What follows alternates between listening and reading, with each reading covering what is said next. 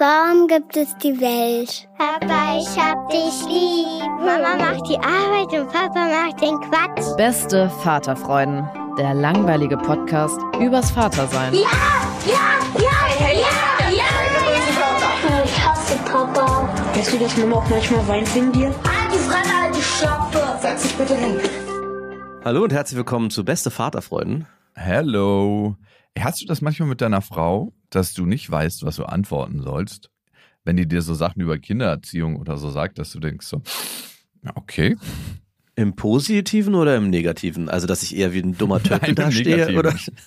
Ah, okay. Negativ. Äh, nee, eigentlich nicht. Es gibt nur immer wieder mal so Situationen, wo ich mit ihr darüber spreche, wie wir unsere Kinder erziehen. Es gibt manchmal so Metadiskussionen, wo ich sage, hey, wir sollten mal allgemein darauf gucken, dass wir zum Beispiel bei unserer Tochter habe ich jetzt so ein bisschen das Bedürfnis, dass sie mehr lernt, ihre eigenen Bedürfnisse stärker zu benennen und auch sich besser auszudrücken in ihrer Sprache. Also sie ist ein, super in der Schule und kann sich eigentlich auch ausdrücken.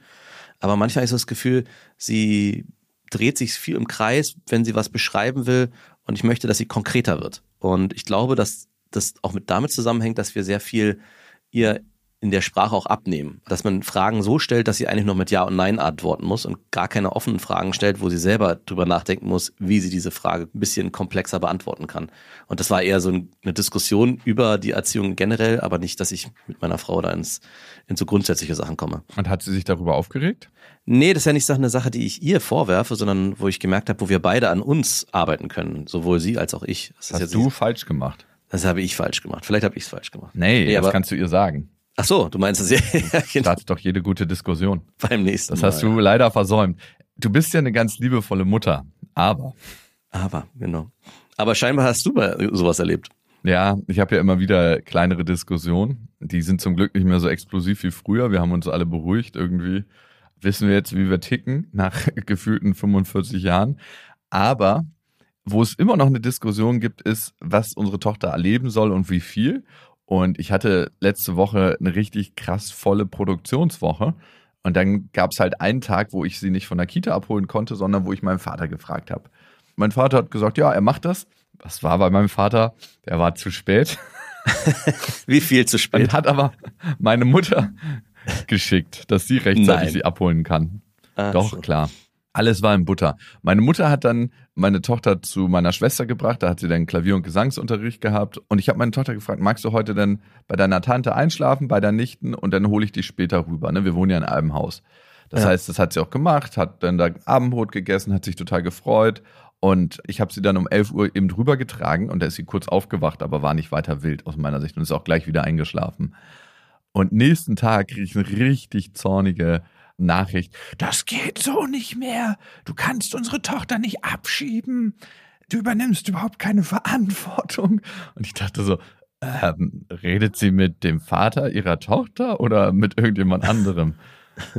so richtig zornig. Und da frage ich mich, ist das nicht mal in Ordnung? Ich meine, das passiert vielleicht alle zwei, drei Monate mal sowas, dass ich jemand anderes aus der Familie einspringen lassen muss. Und ganz ehrlich, also es ist jemand aus der Familie. Ne? Es ist ja jetzt nicht irgendwie eine fremde Nanny, die gerade ihren zweiten Tag hat oder so.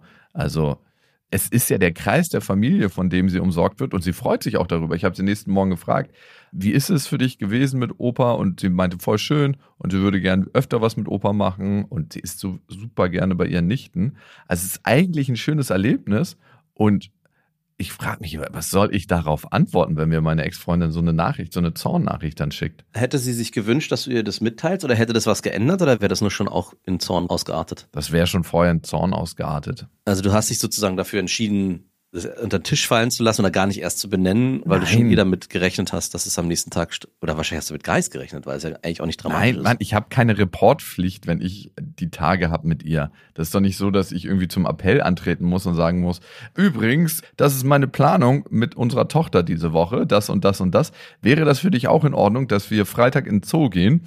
Dankeschön, dass du meine Freizeitgestaltung absegnest. So läuft es doch nicht bei uns. Also nicht, wie es bei dir läuft. Nee, so, so läuft's nicht, aber es gibt manchmal mehr Kommunikationsbedarf bei meiner Frau, als ich es bei mir zum Beispiel erwarte. Also wenn, wenn meine Frau irgendwie meine Kinder abholt und das dann doch nicht schafft und dann meine Schwiegermutter sie dann abholen muss aus Zeitgründen, dann brauche ich darüber keine Info. Ja, dann ist es mir jetzt völlig egal. Dann sage ich ja, okay, ist halt so passiert. Und trotzdem kriege ich diese Info. Kriegst du sie trotzdem? Ja, ich kriege sie meistens trotzdem. Aber sagst du auch dann, ne? Interessiert mich nicht. Genau, sage ich dann, interessiert mich nicht. Und umgekehrt ist es aber so, wenn ich genau auf der Seite, hey, ich musste irgendwie später hin oder ich habe dann doch deine Mutter gefragt, ob sie ihn vielleicht kurz nehmen kann, dann gibt's auch einen ähnlichen Streit, nicht so heftig wie deiner. Und ich merke dann manchmal, ey, das hätte wahrscheinlich geholfen, wenn ich kurz vorher eine Info gegeben hätte. Du übrigens, ich musste heute unsere Tochter von deiner Mutter abholen lassen, weil, Punkt, Punkt, Punkt, Punkt.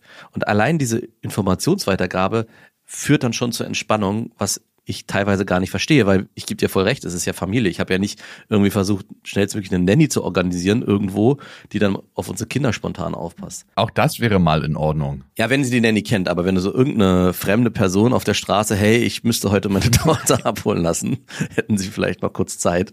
Äh, Hier 50 Euro reicht das. Bitte nicht ihr Blut trinken. genau. Ja, aber eigentlich finde ich schon schwierig, weil du hast ja, wie du schon selber sagst, Betreuungszeiten und das sind deine und du hast ja auch eine Verantwortung, die du ja auch übernimmst in dem Moment. Also viel, viel dramatischer wäre es ja, wenn du sagst, ach, ist egal, dann bleibt die halt noch zwei Stunden länger in der Kita, ich hole sie dann irgendwie später ab, sondern du guckst ja fürsorglich darauf, dass möglichst auch die Zeiten so eingehalten werden können. Ja gut, was soll ich darauf antworten, wenn so eine Mail kommt? Ich weiß nicht mehr weiter, du machst das so und so und das ist so schrecklich und also so wirklich Ach, so, als ob ich der allerschlimmste Vater wäre, den man je gesehen hätte und auch der vernachlässigste Vater. Also da fällt mir gar nichts mehr ein. Da bin ich einfach so, ah, okay. Und du, am Ende weiß ich ja, das hat gar nichts mit mir zu tun, diese Nachricht, ne? Oder ich rede es mir zumindest ein. Sie selber wurde halt als Kind zu einer Tagesmutter abgeschoben, während ihre Mutter für dasselbe Geld, was sie für die Tagesmutter ausgegeben hat, arbeiten gegangen ist. Und da setzt du ja auch schon ein relativ krasses Zeichen, dass es dir wahrscheinlich nicht ums Finanzielle geht, Ja. sondern einfach darum, nicht zu Hause sein zu müssen. Und hey, darüber habe ich jetzt erstmal, doch, ich habe ein inneres Urteil darüber, kann, kann ich nicht anders sagen. Aber dieser Schmerz, den sie da erfahren hat, und der ist, glaube ich, da, den überträgt sie auf unsere Tochter. Ja, weil du am Ende in ihrer Welt eigentlich genau das Gleiche machst wie ihre Mutter. Du kümmerst dich um deine Arbeit, die dir ja Geld bringt, in Anführungszeichen, mehr als um deine Tochter, beziehungsweise verbringst du dann nicht Zeit mit deiner Tochter. Das ist wahrscheinlich das, was dann getriggert wird. Ja, das stimmt ja aber nicht. Ne? Das ist mal so, aber ich würde sagen, dass ich durchschnittlich mehr Zeit mit meiner Tochter verbringe als die meisten Leute, die 9 to 5 arbeiten gehen müssen. Ja. Weil ich A, sie immer schon früher abhole und mir auch viel konzentrierter dann Zeit nehme. Also gut, gibt wahrscheinlich Leute, die verbringen noch mehr Zeit mit ihren Kindern, 100 Prozent, aber Geht's darum aber auch überhaupt? Also geht's jetzt darum, ich weiß nicht, worum es geht, aber es geht mir auf jeden Fall krass auf den Sack, so eine Nachrichten zu kriegen und dann das Gefühl zu haben, ich müsste mich irgendwie rechtfertigen. Was würdest du denn darauf antworten? ich glaube, ich würde nichts antworten. Oder ich würde versuchen, Genau. das zu verlagern auf das eigentliche Thema, was ja irgendwie mitschwingt, weil die Vorwürfe ja absolut irrelevant sind und übertrieben. Also ich könnte denen gar keine Ernsthaftigkeit geben, diesen Vorwürfen in dem Moment. Und, und wie verlagerst du das denn auf das eigentliche Thema?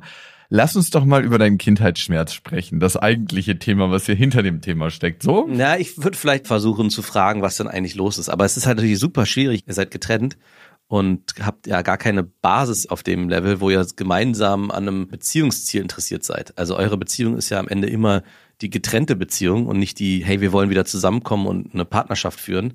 Das heißt, diese Basis gibt's ja gar nicht, was ja dann auch ein guter Grund ist, sich sozusagen in Vorwürfe immer zu retten. Also, dass deine Frau oder deine Ex-Freundin, nicht Frau, komisch, dass mir da dieser Freudscher passiert ist, auch in so eine heftigen Vorwürfe kommt, ist ja auch eine wieder Art Abladen. Ey, ich hau jetzt einfach alles raus und es ist mir auch völlig egal, was mit unserer Beziehung passiert, weil es gibt ja eigentlich gar keine, bis auf diese Absprache, die ihr getroffen habt. An dieser Stelle eine kleine Werbung. Und es ist Ikea mit Smallstart und Trofast. Und das ist eine Aufbewahrungsmöglichkeit für Kinderkleidung, wo sie sich selbst drum kümmern können. Wie praktisch. Es ist so schön, die Kinder aufwachsen zu sehen. Bist du eher einer, der den Kindern zu viel oder zu wenig zutraut? Ähm, ich traue denen auf jeden Fall zu viel zu, weil ich gar nicht die ganzen Sachen für sie übernehmen möchte. Deswegen bin ich auch so froh, dass es diese Systeme gibt, dass sie schon von alleine die Sachen machen können. Ja, und du hast mir den Tipp gegeben mit dieser Box, wo man zum Beispiel die Kleider wieder ordentlich reinfalten kann, sich die Sachen für den nächsten Tag rauslegen kann. Und diese Box, Mhm. die gibt es bei Ikea. Barndröm, das ist eine schön leichte Box, wo die Kinder genau das machen können. Und dann lernen, sich an- und auszuziehen, ohne dass man als Elternteil was machen muss. Darum geht es ja am Ende. Nein, Es geht am Ende darum, nicht nur im Scherz, dass die Kinder irgendwann auch verstehen, sich nicht nur selber anzuziehen, sondern eben auch selber ihre Sachen rauszuholen und rauszulegen und sie auch wieder ordentlich wegzuräumen. Und es gibt von Ikea noch den Kleiderschrank Smallstar, der ist mit Auszug und da können die Kleinen problemlos die Kleidung auswählen und auch das Wichtigere wegräumen. Alle Infos zu den Aufbewahrungsmöglichkeiten für Kinder findet ihr auf ikea.de und natürlich in den Shownotes. Diese Wutausbrüche, die sie hat, diese Zornexplosion, die machen mir schon manchmal ein bisschen Sorgen. Also das ist was, was ich schon über die Jahre erlebe bei ihr. Ja. Ich weiß mittlerweile, dass es gar nichts mit mir zu tun hat, darum springe ich darauf gar nicht an und steige da nicht mit ein. Und worum geht's denn eigentlich? Da würde sie auf jeden Fall noch die nächste zornige Nachricht hinterherfeuern. Also, worum geht's denn eigentlich? Es geht darum, das würde sie mir dann richtig schön um die Ohren pfeffern. Ich antworte einfach gar nichts. Und dann hat sie sich auch irgendwie beruhigt nach einem halben Tag. Und dann ist es immer wie vergessen, als ob das ein Teil von ihr ist, der so abgespalten ist. Und wenn sie ihre Ausraster kriegt, dann hat sie das genauso schnell wieder vergessen und ist drüber hinweg. Aber trotzdem sind diese Ausraster mega, mega mühselig, nervig und rütteln immer irgendwie so ein bisschen an dem Beziehungskonstrukt, das wir haben. Also du sagst ja, wir führen keine Beziehung, stimmt. Wir führen keine Liebesbeziehung, aber wir führen ja eine Elternbeziehung. Genau. Und daran rüttelt es immer, diese Wutausraster. Und das geht ja über andere Sachen auch hinweg. Ne? Sie kriegt so ein Pulver, unsere Tochter, damit die Verdauung angeregt wird. Und die Ärzte sagen, das ist ungefährlich. Und das kriegt sie jetzt schon eine Weile. Sie meinen aber, das können wir jetzt langsam ausschleichen. Und dann habe ich ihr das gesagt, dass ich das gemacht habe. Und es äh, war so wunderbar, alles richtig gut. Ich habe es dann beobachtet über die Tage. Und die ist halt total ausgerastet und so, genau deswegen wird sie krank, wegen solcher Aktionen. Und das war mit dem Arzt abgesprochen. Dann denke ich mir so, was soll ich denn da machen? Und die reagiert in so einer Wut, dass ich gar nicht an sie rankomme und gar nicht mit ihr normal darüber reden kann. Und gibt es danach ein Gespräch darüber, ein klärendes? Nee, sie kommt dann immer ziemlich schnell wieder in die Wut rein, wenn ich das nochmal ansprechen möchte. Und die ist dann auch nicht rational unterzudeckeln. Also es bleibt rein in der Emotion verhaftet. Ja, ja, sie diskutiert super wütend und emotional. Also emotional mit den Themen verhaftet sein ist ja gar nicht schlecht, aber sie ist verstrickt. Das heißt, sie kann eigentlich nicht die Realität, also das, worüber wir eigentlich reden, von wahrscheinlich ihrer Vergangenheit unterscheiden. Was mir ein bisschen mehr Sorgen macht als ich selber, ist ja natürlich unsere Tochter. Das heißt, wenn sie diese Wutausbrüche da auch hat, Halleluja. Und die streiten sich manchmal schon ganz ordentlich. Ja? So richtig laut. Ja, ich höre es durchs Fenster. Jetzt nicht oft, aber manchmal. Und Wenn die Fenster offen sind. Du weißt ja nicht, ob eure schallgeschützten Stufe 3 Fenster nicht auch sonst immer zu sind. dreifach verglaste Schreifenster. Eh, genau, dann würde ich es wahrscheinlich nicht hören. Aber jetzt hält sie mir auch noch vor, zudem, dass unsere Tochter mal bei ihr ganz anders ist und viel mehr weint und ganz erschöpft ist und sich erstmal dann von mir erholen muss und so.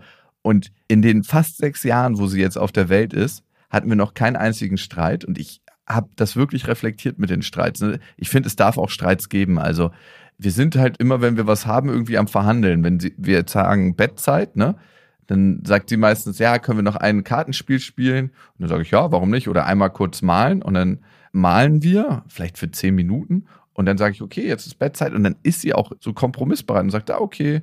Entweder ist sie ein verdammt leicht zu erziehendes Kind, jetzt noch, ne, wer weiß, was da noch kommt, oder sie ist krass überangepasst, dass ich irgendwas mache, was ich nicht merke, aber es ist super harmonisch mit ihr, wirklich sehr, sehr harmonisch.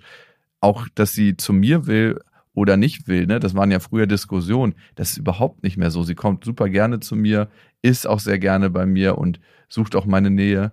Das heißt, da hat sich ganz viel verändert über die letzten drei Jahre, würde ich sagen Ja. ich empfinde sie jetzt nicht als Papakind, sondern relativ neutral verteilt. Mhm. und sie vermisst auch ihre Mutter. Aber ich frage mich, ob ich so eine falsche Wahrnehmung davon habe und sie sich wirklich, das behauptet meine Ex-Freundin, die ganze Zeit bei mir verstellen muss oder anstrengen muss. Dass deine Tochter sich anstrengen muss. Ja, weil bei mir die Verhältnisse so rough sind. Was heißt denn, was meinst du denn mit rough? Ich weiß nicht genau, was sie da meint. Aber Also ich kann es dir gar nicht sagen. Sie meint nur immer, dass sie völlig erschöpft und weil bei mir immer so viel Programm und so viel los ist. Klar, wir machen manchmal nach der Kita noch was, wir gehen ins Schwimmbad oder dann hat sie Ballett, dann hat sie Klavier- und Gesangsunterricht, aber es ist nicht so, dass wir da irgendwo hinfahren für die meisten Sachen, sondern die kommt zu uns nach Hause. Ne? Die Klavier-Gesangslehrerin, das ist jeweils eine halbe Stunde, die kommt zu uns nach Hause. Da kommen noch ein paar Nachbarskinder rüber und dann spielen die noch. Das ist jetzt nicht so eine Trimschule, sondern es ist ganz, ganz locker und kurz und mit Pausen und die kommen, wie gesagt, zu uns nach Hause. Also es ist nicht so ein Riesenprogramm, wie es beschrieben wird. Und ich meine, eine Erschöpfung am Abend ist ja jetzt auch erstmal nichts Dramatisches. Also es ist ja auch völlig okay, am Abend zu sagen, okay, und jetzt tritt Ruhe ein und wir gehen jetzt ins Bett und läuten das Abendprogramm an. Sonst knallt. Sonst knallt.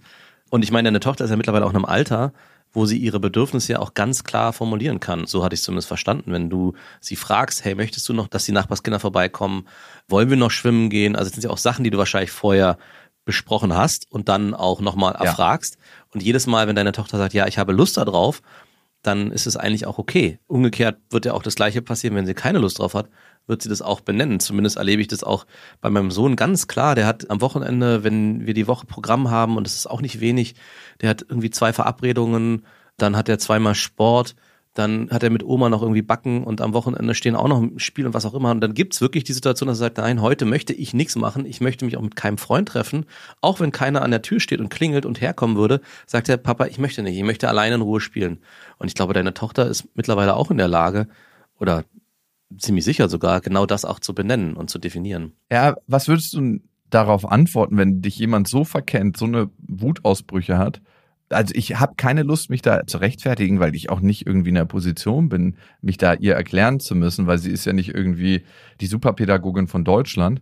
Also, ich vermute mal, du machst es schon. Na gut, ich weiß nicht, wenn du gar nichts sagst, dann es, machst du es vielleicht nicht. Ich würde. Ich habe früher mich gerechtfertigt und ey, Nee, ich recht. hab gesagt, nee, das ist ein bisschen anders. Ey, wir haben so und so unseren Tag gestaltet und dann denke ich mir, ich muss doch nicht irgendwie ein Protokoll über unsere Freizeitaktivitäten schreiben, damit ihr das passt. Weil selbst wenn ich das gemacht habe, ne, selbst wenn ich erklärt habe, hey, nee, so und so und dann haben wir da gegessen und dann war da Schlafenszeit, war es immer so, nee, nee, so nicht. Also das, das stimmt so nicht. Ich habe euch doch noch gehört. Und dann denke ich, äh, Also ich habe zwei Ideen.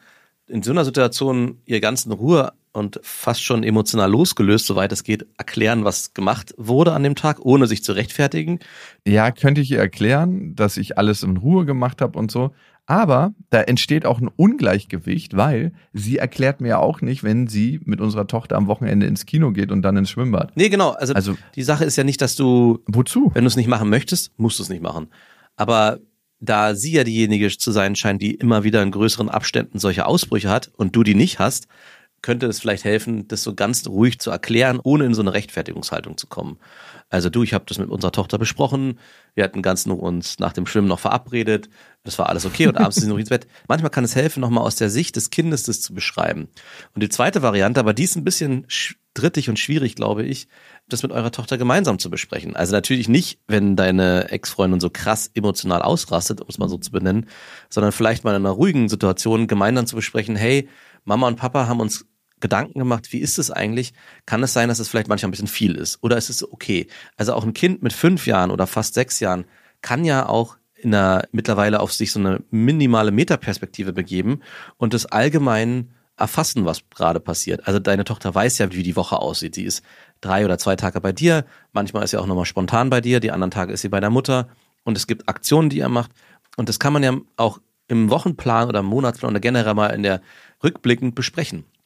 Und ich glaube, das könnte Ja. dann auch deiner Ex-Freundin vielleicht helfen, wenn sie von deiner Tochter hört, nein, Mama, das ist mir nicht so viel. Und es könnte vielleicht auch dir helfen, wenn sie sagt, ja, manchmal, Papa, ist es doch schon ganz schön stressig, ich würde manchmal doch ein bisschen weniger machen wollen. Es kann ja sein. Also es kann ja beides sein.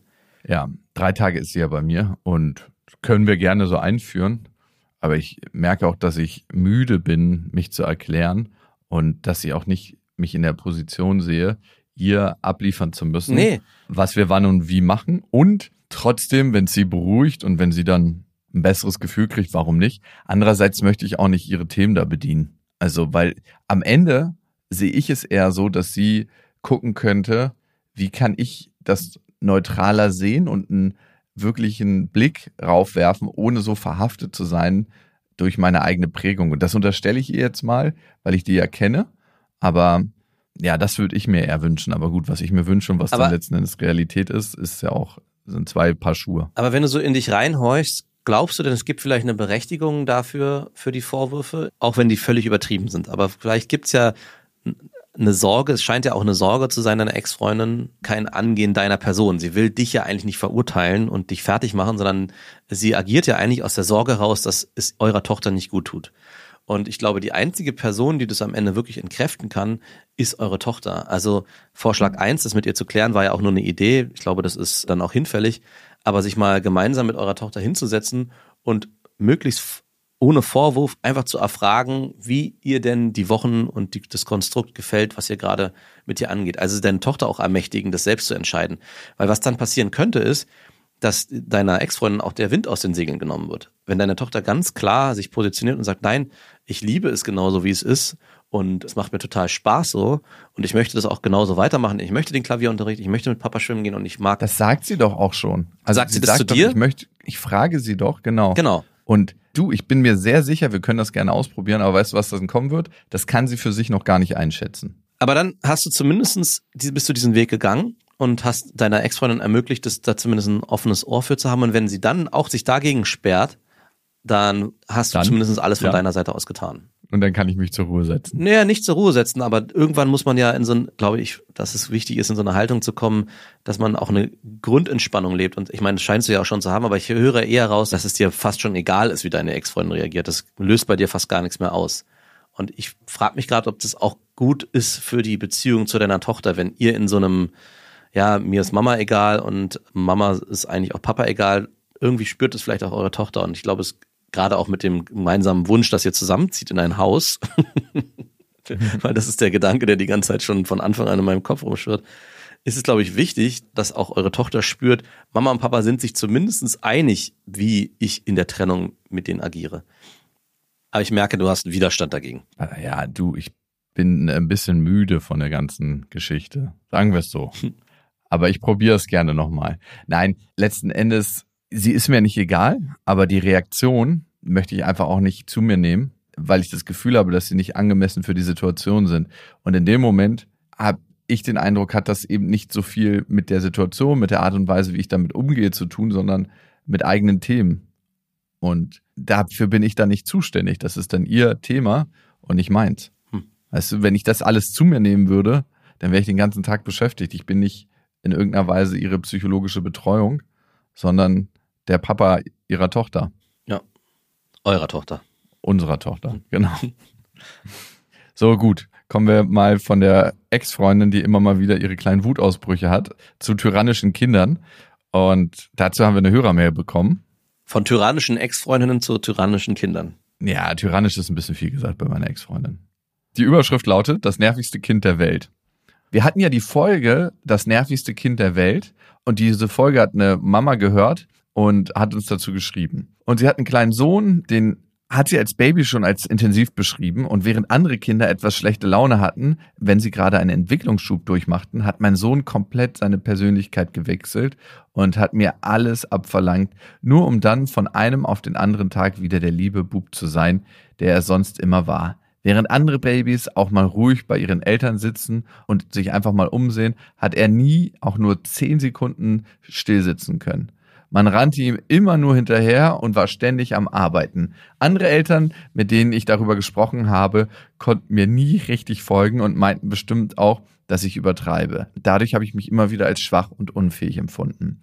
Jetzt als Kleinkind ist er, besonders seit unsere Tochter auf der Welt ist, sehr launisch, provoziert in einer Tour und schlägt auch mal um sich, was früher nie ein Problem war. Wir setzen zu Hause immer klare Regeln, würde ich behaupten, und haben dann versucht, strenger zu sein und die Regeln noch klarer zu formulieren und Konsequenzen zu setzen. Das hilft alles nicht.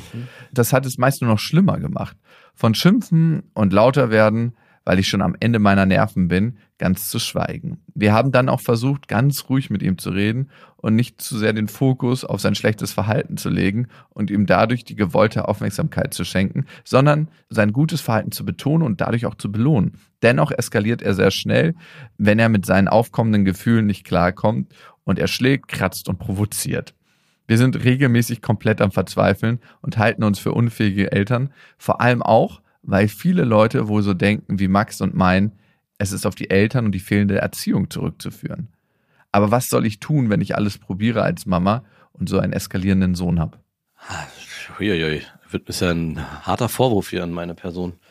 Also ich würde mal behaupten, es gibt schon auch noch eine Persönlichkeit bei einem Kind und egal was man als Eltern macht, kann es trotzdem sein. Man kann dafür sorgen, durch die Erziehung, vielleicht auch Regeln oder auch Freiheiten, die man gewährt, dass sich das einschränkt. Aber wenn gerade bei einem neuen Geschwisterchen so ein Bedürfnis entsteht, dass es nicht entsprechend wahrgenommen wird, kann es sich auch in extremen Verhalten äußern.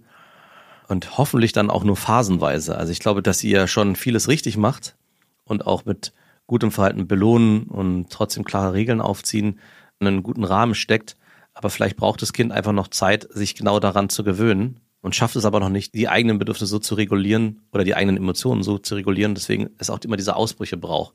Und die Frage ist, gibt es vielleicht einen Raum, diese Ausbrüche zu kanalisieren? Also kann man im Alltag draußen Sport machen oder toben mit dem Kind oder also ganz gezielt Aufmerksamkeit, die auch in eine Entladung sich äußern, dass man einen Boxer kauft und dagegen boxt, wenn das Kind alt genug ist. Fußball spielt im Garten, also alles Mögliche, weil scheinbar ist diese Energie, die es dann spürt, so extrem, dass es eine Auslastung braucht, damit es vielleicht in diesen Momenten, wo das Bedürfnis so stark ist, sie jetzt rauszulassen, vielleicht zwar noch da ist, aber sich nicht in diesen extremen Verhaltensweisen äußert. An dieser Stelle eine Werbung und es ist Thermomix. Ich meine, Thermomix kennt eigentlich jeder, nur weiß man immer nicht, was der alles kann. Das ist wirklich krass. Also für mich ist er richtig, richtig gut, wenn ich Soßen mache. Das heißt, man kann nebenbei die ganzen Sachen fertig machen und eigentlich muss man ja so eine Soße so ständig schlagen und ist eigentlich beschäftigt und kann nicht mehr die anderen Sachen machen. Das kann der Thermomix. Der Thermomix kann kneten, der ist eine Küchenwaage. Er ist gleichzeitig ein Dampfgarer. Und er kann auch alles, von Kaffee kochen bis morgens meine Achai Bowl, äh, Brei für die Kinder, aber auch zum Kuchenbacken oder auch mal einen Fitness-Shake machen. Das ist auch sehr easy. Also es ist wirklich ein absolutes Multitalent und übernimmt vor allem die lästigen Aufgaben, wie du es gerade gesagt hast, ein ständiges Umrühren oder Aufpassen, dass was nicht anbrennt. Das macht ja alles automatisch. Und man kann vor allem auch sehr gesund mit dem Thermomix kochen, weil man kann Sachen, wie gesagt, sehr schon garen und das finde ich total gut. Was ich noch sehr praktisch finde, ist, es gibt nicht nur den Thermomix, sondern auch über 90.000 Rezepte im digitalen Rezeptportal Cookie-Do, weil man ja doch sonst so tendiert, immer seine gleichen Klassiker zu machen und das lädt einfach ein, um zu stöbern und zu schauen, was möchte ich dann noch machen. Es ist egal, ob schnelle Alltagsküche oder die Sterneküche für zu Hause, es geht alles mit dem Thermomix. Also man spart Zeit, es ist äh, für die ganze Familie bestens geeignet, das Gerät. Mit dem Thermomix spart ihr auf jeden Fall Zeit beim Kochen und es klingt sehr, sehr gut. Also ich frage mich immer, darf man das sagen, ich habe gekocht oder muss man das sagen, wir haben gekocht?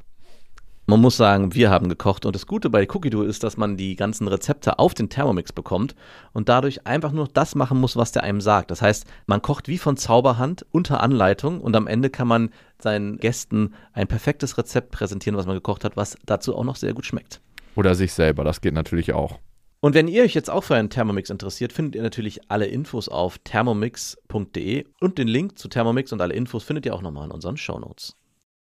Ich würde tatsächlich nicht einen Boxsack empfehlen. Also das kann sich neuronal dann vielleicht auch einspuren, dass er meint, wenn er Wut hat, dass das der Weg ist, die rauszulassen, nämlich zu boxen und zu schlagen. Ich glaube auch daran, dass es helfen kann, diese Wut rauszulassen, diese Wutenergie. Wut ist ja eine wahnsinnig starke Energie, die uns verhilft, dazu Grenzen zu setzen, die uns verhilft, Dinge anzugehen, die uns hilft, für uns und für andere einzustehen. Und die Energie muss dann bei manchen Leuten einfach raus. Manche Leute schreien, manche Leute schlagen um sich, er kratzt, beißt und schlägt. Ich glaube, es ist ganz gut, wenn ihr zum Beispiel ein Kissen habt oder so, was er dann umschlingen kann und ganz, ganz fest drückt. Das hört sich ein bisschen komisch an, aber das kann helfen, wenn alle Muskeln angespannt sind, um erstmal die Energie rauszulassen. Das ist das eine. Das andere ist, was Max gesagt hat, jedes Kind hat eine individuelle Persönlichkeit und diese Persönlichkeit hat dann gar nicht so viel damit zu tun, was die Eltern richtig oder falsch machen, sondern es ist einfach die Natur des Kindes, dass er vielleicht seine Emotionen auch viel, viel stärker wahrnimmt. Das kann auf eine Sensibilität zurückzuführen sein. Das heißt, nach außen nimmt man das gar nicht so wahr, dass er eigentlich viel, viel sensibler ist als andere Kinder und viel feinfühliger. Aber dadurch kommen die Gefühle, die er fühlt, auch so stark bei ihm an, dass er regelmäßig übermannt wird von diesen Gefühlen und eigentlich keine Impulskontrolle mehr hat. Und Eltern, klar, sind auch dafür da, den Kindern zu helfen und in der Zeit, wo sie ihre eigenen Emotionen noch nicht regulieren können, dann dafür da zu sein, dass sie einen sicheren Rahmen schaffen. Und das kann manchmal sein über Körperkontakt, das kann mit diesem Kissen sein. Aber ich würde auch in Betracht ziehen, mir da psychologische Hilfe zu holen und zu gucken, was sagt ein Kinderpsychologe, wenn er mit dem Kind arbeitet und was gibt es da auch nochmal für Tipps. Weil wir können immer nur so Ferndiagnosen machen von hier, aber wenn er das Verhalten von deinem Sohn dann sieht, dann kann er wahrscheinlich auch mehr sagen oder eben sie. Ja, beziehungsweise könnte der dann auch nochmal vielleicht euch auch ein sicheres Gefühl geben, dass sich das alles in einem normalen Rahmen bewegt, weil ich glaube nicht, dass das jetzt übermäßig außergewöhnlich ist, was da stattfindet. Und es kann manchmal auch eine Haltungsfrage sein. Also wenn ihr schon in so einer Anspannung lebt, oh Gott, vielleicht hoffentlich rastet er gleich gleich wieder aus, es entsteht wieder so eine Situation, wird das auch das Kind spüren oder kann es das Kind spüren. Und das kann sich so hochschaukeln, dass allein schon eure Haltung dazu führt, dass er das Gefühl hat, ich muss es in einem emotionalen Ausbruch enden lassen. Wenn ihr dann euch professionelle Hilfe einmal holt, zum Beispiel für einen Beratungstermin, und der euch da entspannt und sagt, hey, das ist hier alles im normalen Rahmen, kann das wiederum auch euch entspannen, was wiederum dann dazu führen kann, dass das auch das Kind ein bisschen entspannt. Hört sich ein bisschen esoterisch an. Ich habe es bei uns selber auch erlebt, dass wir zum Beispiel bei unserem Sohn, der oft das Bedürfnis hatte, sehr schnell mit Tränen zu reagieren. Und also der ist nicht laut geworden, hat nicht um sich geschlagen, aber wenn dem irgendwas zu viel war oder wenn er sich ungerecht behandelt gefühlt hat, dann hat er sehr schnell angefangen zu weinen. Und das hat mich am Anfang immer sehr gestresst. Es gab Situationen, wo ich da gesessen habe und gedachte, oh Mann, jetzt fängt er bestimmt gleich wieder an zu weinen, ohne dass ich es ausgesprochen habe, aber ich habe es gedacht und habe sofort auch diese Haltung angenommen. Und was ist passiert? Er hat in dem Moment dann auch wirklich angefangen zu weinen. irgendwann, ich glaube, ich habe mich mal mit einer ehemaligen Kollegin unterhalten, und die meinte, hey, das kann ganz normal sein. Es ist halt einfach seine Art, diese Emotionen zu kommunizieren und es ist auch nicht dramatisch. Und als ich das gehört habe, hat mich das so entspannt, dass die nächsten Male diese Ausbrüche zwar immer noch da waren, aber viel, viel kürzer und ich konnte sie auch viel, viel besser auffangen und annehmen. Und vielleicht ist das auch ein Weg, wenn man merkt, hey, das ist hier eine Normalität in einem gewissen Rahmen, die hier gelebt wird. Ich kann damit besser umgehen und ich weiß, dass es sich auch gleich wieder beruhigen wird und irgendwann wird es wahrscheinlich auch langfristig sich ausgehen hat man nicht so eine innere Anspannung, die dann auch das Kind spürt. Ja, auf jeden Fall. Und ich kann auf der anderen Seite verstehen, dass es total Absolut. kräftezehrend, herausfordernd ja. ist und man sich das in vielen Situationen anders wünscht und auch peinlich für einen manchmal, weil wenn das Kind einen Ausraster kriegt und das in der Öffentlichkeit, dann schließen ja die meisten direkt auf die Eltern zurück. Ja, ja, ja da seid ihr falsch abgebogen oder habt ihr eine ganze Menge Erziehungsfehler gemacht. Da leistet man sich ja sofort ein Urteil von außen oder wenn ein Kind so den ganzen Flug überschreit, ne, wenn es schon so fünf oder sechs ist und so richtig, nein, das will ich nicht, um sich schlägt und man denkt nur so, können meine Noise-Canceling-Kopfhörer ein bisschen besser funktionieren? Warum sind die darauf nicht einprogrammiert? Kann ich kurz noch mal ein bisschen näher die Stimme ihres Kindes aufnehmen, dass die Noise-Canceling-Kopfhörer die Frequenzen rausrechnen können? Das kennt man ja auch immer wieder, ne? Und das ist vielleicht auch mal für einen selber so ein kleiner Perspektivwechsel, dass nicht immer die Eltern was damit zu tun haben, dass das Kind so reagiert, wie es reagiert. Ja, und es ist auch erstaunlich, dass in solchen Situationen man selber, auch wenn man es schon tausendfach erlebt hat, sich immer denkt, ha, zum Glück passiert mir das nicht. Und wie kann das nur diesen Eltern passieren? Was haben die hier für eine schlechte Erziehung vollzogen? Und wenn einem das selber passiert, denkt man sich, oh Gott, hoffentlich guckt mich keiner an, hoffentlich denkt nicht irgendjemand, ich hätte mein Kind nicht im Griff. Ja, 100 Prozent. Wir haben eine andere Mail bekommen an beste.bestefreundinnen.de mit dem Betreff Vaterfreuden und ihr könnt diesen Podcast auch natürlich immer abonnieren und Bewertungen dalassen auf Apple Podcast und auf Spotify. Darüber freuen wir uns besonders. Und sie schreibt, hey Max und Jakob, eine Frage, die ihr im Podcast noch nicht beantwortet habt. Derzeit lebe ich wie eine Nonne. Enthaltsam, weder ein Kuss noch Dates mit tiefgründigen Gesprächen, aber ich wäre in einem Jahr wieder offen, mich auf jemanden einzulassen und frage mich, da ich keine Kinder möchte, wann ich diese Sache ansprechen sollte. beim ersten Date wohl nicht, jedoch mag ich Klarheit und möchte damit nicht allzu lange warten. Was meint ihr? Ich höre euch übrigens seit 2016. Spannend, welche Reise ihr seitdem gegangen seid. Ich verstehe diese zeitliche Begrenzung in einem Jahr erstmal nicht. Woher weiß sie das? ja, genau. Woher weiß man das? Oh, wenn ich das, Richtig krass geplant. wenn ich ey. das so hätte benennen können damals. Toll. Und dann in einem Ja, Jahr bereit sein für eine Beziehung, aber dann auch direkt beim ersten Date über Kinder sprechen. Kontrolle scheint ein Thema in ihrem Leben zu sein. Ja, Habe ich auch das Gefühl. Leider ist es ein bisschen so, wie wenn Männer auf der Stirn dieses tolle Wort Geschlechtsverkehr zu stehen haben, obwohl sie natürlich ein anderes Wort dazu stehen haben.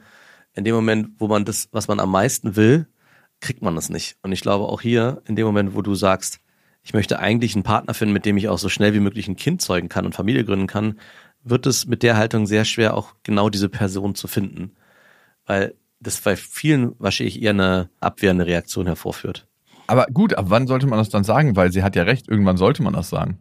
Ich glaube, es ist ganz wichtig, auf sein eigenes Gefühl zu hören und wie sich das gerade anfühlt. Also man kann ja ein bisschen solche Themen abklopfen. Man kann schon frühzeitig, und das kann man vielleicht schon beim ersten oder zweiten Date machen, wie der andere zur Familie steht und generell auch zu Kindern allgemein. Ohne jetzt zu sagen, hey, ich würde gerne Kinder bekommen in den nächsten halben Jahr. Wie sieht's denn bei dir aus? Aber so eine Familienplanung abzufragen, finde ich, glaube ich, heutzutage gar nicht mehr so verwerflich. Einfach auch, um vornherein klarzustellen, hey, was möchte man eigentlich? Was für Bedürfnisse hat man eigentlich? Es kann ja sein, dass, dass man jemanden sucht, der keine Kinder will, weil man selber auch keine will. Und bevor man sich dann gegenseitig ins Unglück stürzt, das frühzeitig abzuklopfen, finde ich nicht verkehrt. Aber ich weiß halt noch aus meiner Erfahrung, war das bei mir schon ein Thema, dass meine Frau sehr früh angefangen hat, über Kinder zu sprechen und es mich fast auch aus der Beziehung rausgedrängt hätte. Und wir waren da schon ein Vierteljahr zusammen. Also es ist jetzt auch nicht so, dass sie gleich beim ersten Date darüber gesprochen hat. Und trotzdem habe ich da auch schon gedacht, hui, geht ganz schön schnell, möchte ich eigentlich noch gar nicht drüber sprechen, bin ich auch noch gar nicht bereit dazu, mir darüber Gedanken zu machen. Du warst eigentlich mehr ein Samenspender als ein Beziehungspartner, Absolut. Ich war ein absoluter Samenspender. Ich hatte viel Samen zu geben. Aber nicht, für, nicht zur Kindergeburt. Wären sofort Bilder in, in meinem Kopf, wie jemand so einen Kompott aufschlägt mit so einem Schneebesen. Nein, so ein Bild entstand in Ja, meinem ist Kopf wirklich jetzt nicht. einfach alles nur widerlich. So gut. Dann hat sie jetzt ihr erstes Date. Da soll sie auf ihr Gefühl hören. Und wie macht man das? Also du bist ja ja derjenige, der viele erste Dates hat und ich habe mir von dir auch sagen lassen, dass du schon auch am Anfang über Familienthemen sprichst. Jetzt nicht darüber, ob derjenige ein Kind haben will in naher Zukunft, aber schon zumindestens Beziehungen zu Familie bespricht und klärt. Und das macht ja auch schon viel, wenn man selber ein Familienmensch ist und auch zu seiner eigenen Familie guten Kontakt hält und der einem auch wichtig ist und den auch pflegt, ist es, glaube ich, ein Ehrenzeichen dafür, dass derjenige auch bereit ist, Familienplanung für sich in sein Leben zu integrieren. Oder was würdest du sagen? Ich würde an ihrer Stelle, an Linas Stelle, mal auf ein anderes Thema gucken, und zwar das Thema Kontrolle. Also ein paar Sachen sind einfach auffällig in dieser kurzen Mail. Und natürlich können wir keine Ferndiagnosen stellen, aber du bist anscheinend sehr strukturiert und planst auch sehr lange vor, weil das beschreiben zu können, in einem Jahr wärst du wieder bereit für Dates. Wow, das ist erstmal Respekt, dass du das schon so weißt. Und dann willst du auch gleich das Thema abstecken und möchtest Klarheit. Das heißt, dir scheint es wichtig zu sein, dass alles Struktur hat und alles kontrolliert abläuft und jeder Bescheid weiß, etc. etc. Da bleibt so ein bisschen wenig Raum für Entwicklungsmöglichkeiten und für Vorstellungen. Ne? Ich kann nicht sagen, wie sicher du das weißt von dir, dass du keine Kinder haben möchtest. Ne? Ähm, Kann auch sein, dass es einfach für dich feststeht, absolut fest. Und dass sich das auch mit einem Partner, der sich das anders wünschen würde, nicht ändern würde. Mhm. Das ist schwer zu sagen, aber ich würde eher auch mal ein bisschen die Züge loslassen und wenn der Moment aufkommt in den ersten paar Wochen, den nutzen. Aber ich glaube, es ist nicht notwendig, das gleich beim ersten Date zu sagen. Übrigens, worüber ich dir noch nicht Protokoll abgegeben hatte, ist, wie es mit meinem Kinderwunsch steht. Also, das brauchst du nicht. Also, Nina, wir können dir gar nicht so weiterhelfen, ab wann man das jetzt sagen sollte als berufstätige Nonne, dass man keine Kinder haben möchte. Aber ich glaube auch, dass du dafür ein Gefühl entwickeln kannst. Und das Leben macht auch Spaß, wenn man ein bisschen loslässt. Ja. Aber sag das bitte keinem mit dem Kontrollzwang. Also, das Gegenteil von Kontrolle ist ja Vertrauen. Und vielleicht kannst du mehr da rein vertrauen, dass sich der richtige Zeitpunkt ergeben wird und dass du dann auch die richtigen Worte finden wirst, um das anzusprechen. Ja. Lina, dann vielen Dank für die Mail und viel Spaß bei deinen weiteren zwölf Monaten der Enthaltsamkeit. Mhm. Guckst du deinen Kindern regelmäßig in die Augen oder achtest du darauf, dass du ihnen in die Augen guckst? Weil mir ist mal aufgefallen, dass wir eigentlich Menschen relativ selten in die Augen gucken. Also immer wieder und ab und zu beim Gespräch. Und es gibt ja natürlich auch so ein übertriebenes in die Augen starren, aber an der Kasse oder beim Späti oder wenn du beim Tanken bist oder so kurze Begegnungen hast mit Menschen, ich weiß gar nicht, wie oft ich da in die Augen gucke. Bei meinen Kindern passiert das automatisch und ohne, dass ich mir darüber Gedanken mache. Also das ist, glaube ich, auch der einzige Raum, wo das in die Augen gucken so natürlich ist und so überhaupt nicht befremdlich und auch überhaupt nicht bewusst passiert. Also es entsteht kein, oh, ich gucke der Person jetzt gerade in die Augen. Das passiert nur bei Fremden, es passiert auch bei meiner Frau, aber bei meinen Kindern ist es, kommt dieser Gedanke nie hoch. Vielleicht jetzt, danke, dass du es benannt hast, werde ich es in Zukunft öfters tun, dass ich mir da bewusst drüber Gedanken mache. Aber du hast das bei deiner Frau, dass du dir manchmal denkst, oh, jetzt gucke ich in die Augen? Ja, wenn es so ein bisschen länger ist, schon, ja. Also nicht so, wie es jetzt mit anderen Personen ist. Das, das ist auch ganz natürlich, dass man im Gespräch und im Alltag sich ganz normal in die Augen guckt. Aber es ist nochmal ein Unterschied zu den eigenen Kindern. Bei den eigenen Kindern ist es ja einfach total natürlich. Es gibt gar keinen, es gibt keinen zweiten Layer. Es ist, wie es natürlich ist, dass ich sie halt auch liebe als meine Kinder, ist genau das Gleiche auch, wenn man in die Augen guckt. Weil die Vertrauensbasis so groß ist und so hoch ist, dass es da ja auch kein Gefühl der Bewertung gibt. Ja, wenn man einer fremden Person in die Augen guckt und vielleicht zu lange in die Augen guckt, macht man sich ja sofort Gedanken, ha, was denkt der vielleicht gerade über mich, dass ich dem jetzt so lange oder ihr so lange in die Augen geguckt habe? War das zu lang? War das zu kurz? Was guckst du? Sind wir noch im normalen Smalltalk oder ist es schon ein bisschen mehr? Ist es unangenehm für die Person? Ist es unangenehm für mich? Dass so eine Gedanken kommen bei meinen Kindern gar nicht auf. Früher in der U-Bahn, ne, war es immer so, wenn du Leuten, äh, speziellen Leuten zu lange in die Augen geguckt hast, hast du immer so ein Was guckst du zurückgekriegt, Ja. ne? Dann kannst du natürlich immer frei antworten, sowas wie, ich habe mir nur deine hässliche Visage genauer ansehen wollen. Genau. Nein. Aber ich habe ein lustiges Schild auf Bali gelesen. Und zwar gibt's da so einen Affenpark, wo Affen frei rumlaufen auf so einem Tempelgelände. Und da steht extra ein Schild am Eingang, dass du den Affen nicht zu lange in die Augen gucken sollst, weil das eine Dominanzgeste ist. Ja. Und dann können die einen Ausraster kriegen. Ja. Und das erinnert mich an meine Kindheit in der U-Bahn. Weil das ja wahrscheinlich von denen dann auch als Dominanzgeste aufgenommen wird und dass sie sich da irgendwie gechallenged fühlen. Ja. Zurück. Heute passiert das gar nicht mehr, weil alle in ihr Handy Genau, gucken. wollte ich gerade sagen. Heute gucken alle in ihr Handy, da gibt's die Situation gar nicht mehr. Da gibt's gar keinen, was guckst du? Da hat man maximal intensiven Augenkontakt mit den Personen in den Stories, die man sich anguckt. Ganz genau. Ja, aber vielleicht eine kleine Erinnerung, mal wieder ein bisschen intensiveren Augenkontakt zu halten. Mhm. Ich halte mich dran, das nächste Mal in der U-Bahn. Sehr down. Du kannst ja auch immer so leicht am Kinn das Kinn hochheben. Du guckst mir schon ein bisschen zu lange auf dein Handy. Es wird Zeit. Auf alle Fälle. Und ich glaube, damit reicht es auch, dass wir uns in die Augen geguckt haben. Also bis dahin, wir wünschen euch was. Das war Beste Vaterfreuden, eine Produktion von Auf die Ohren.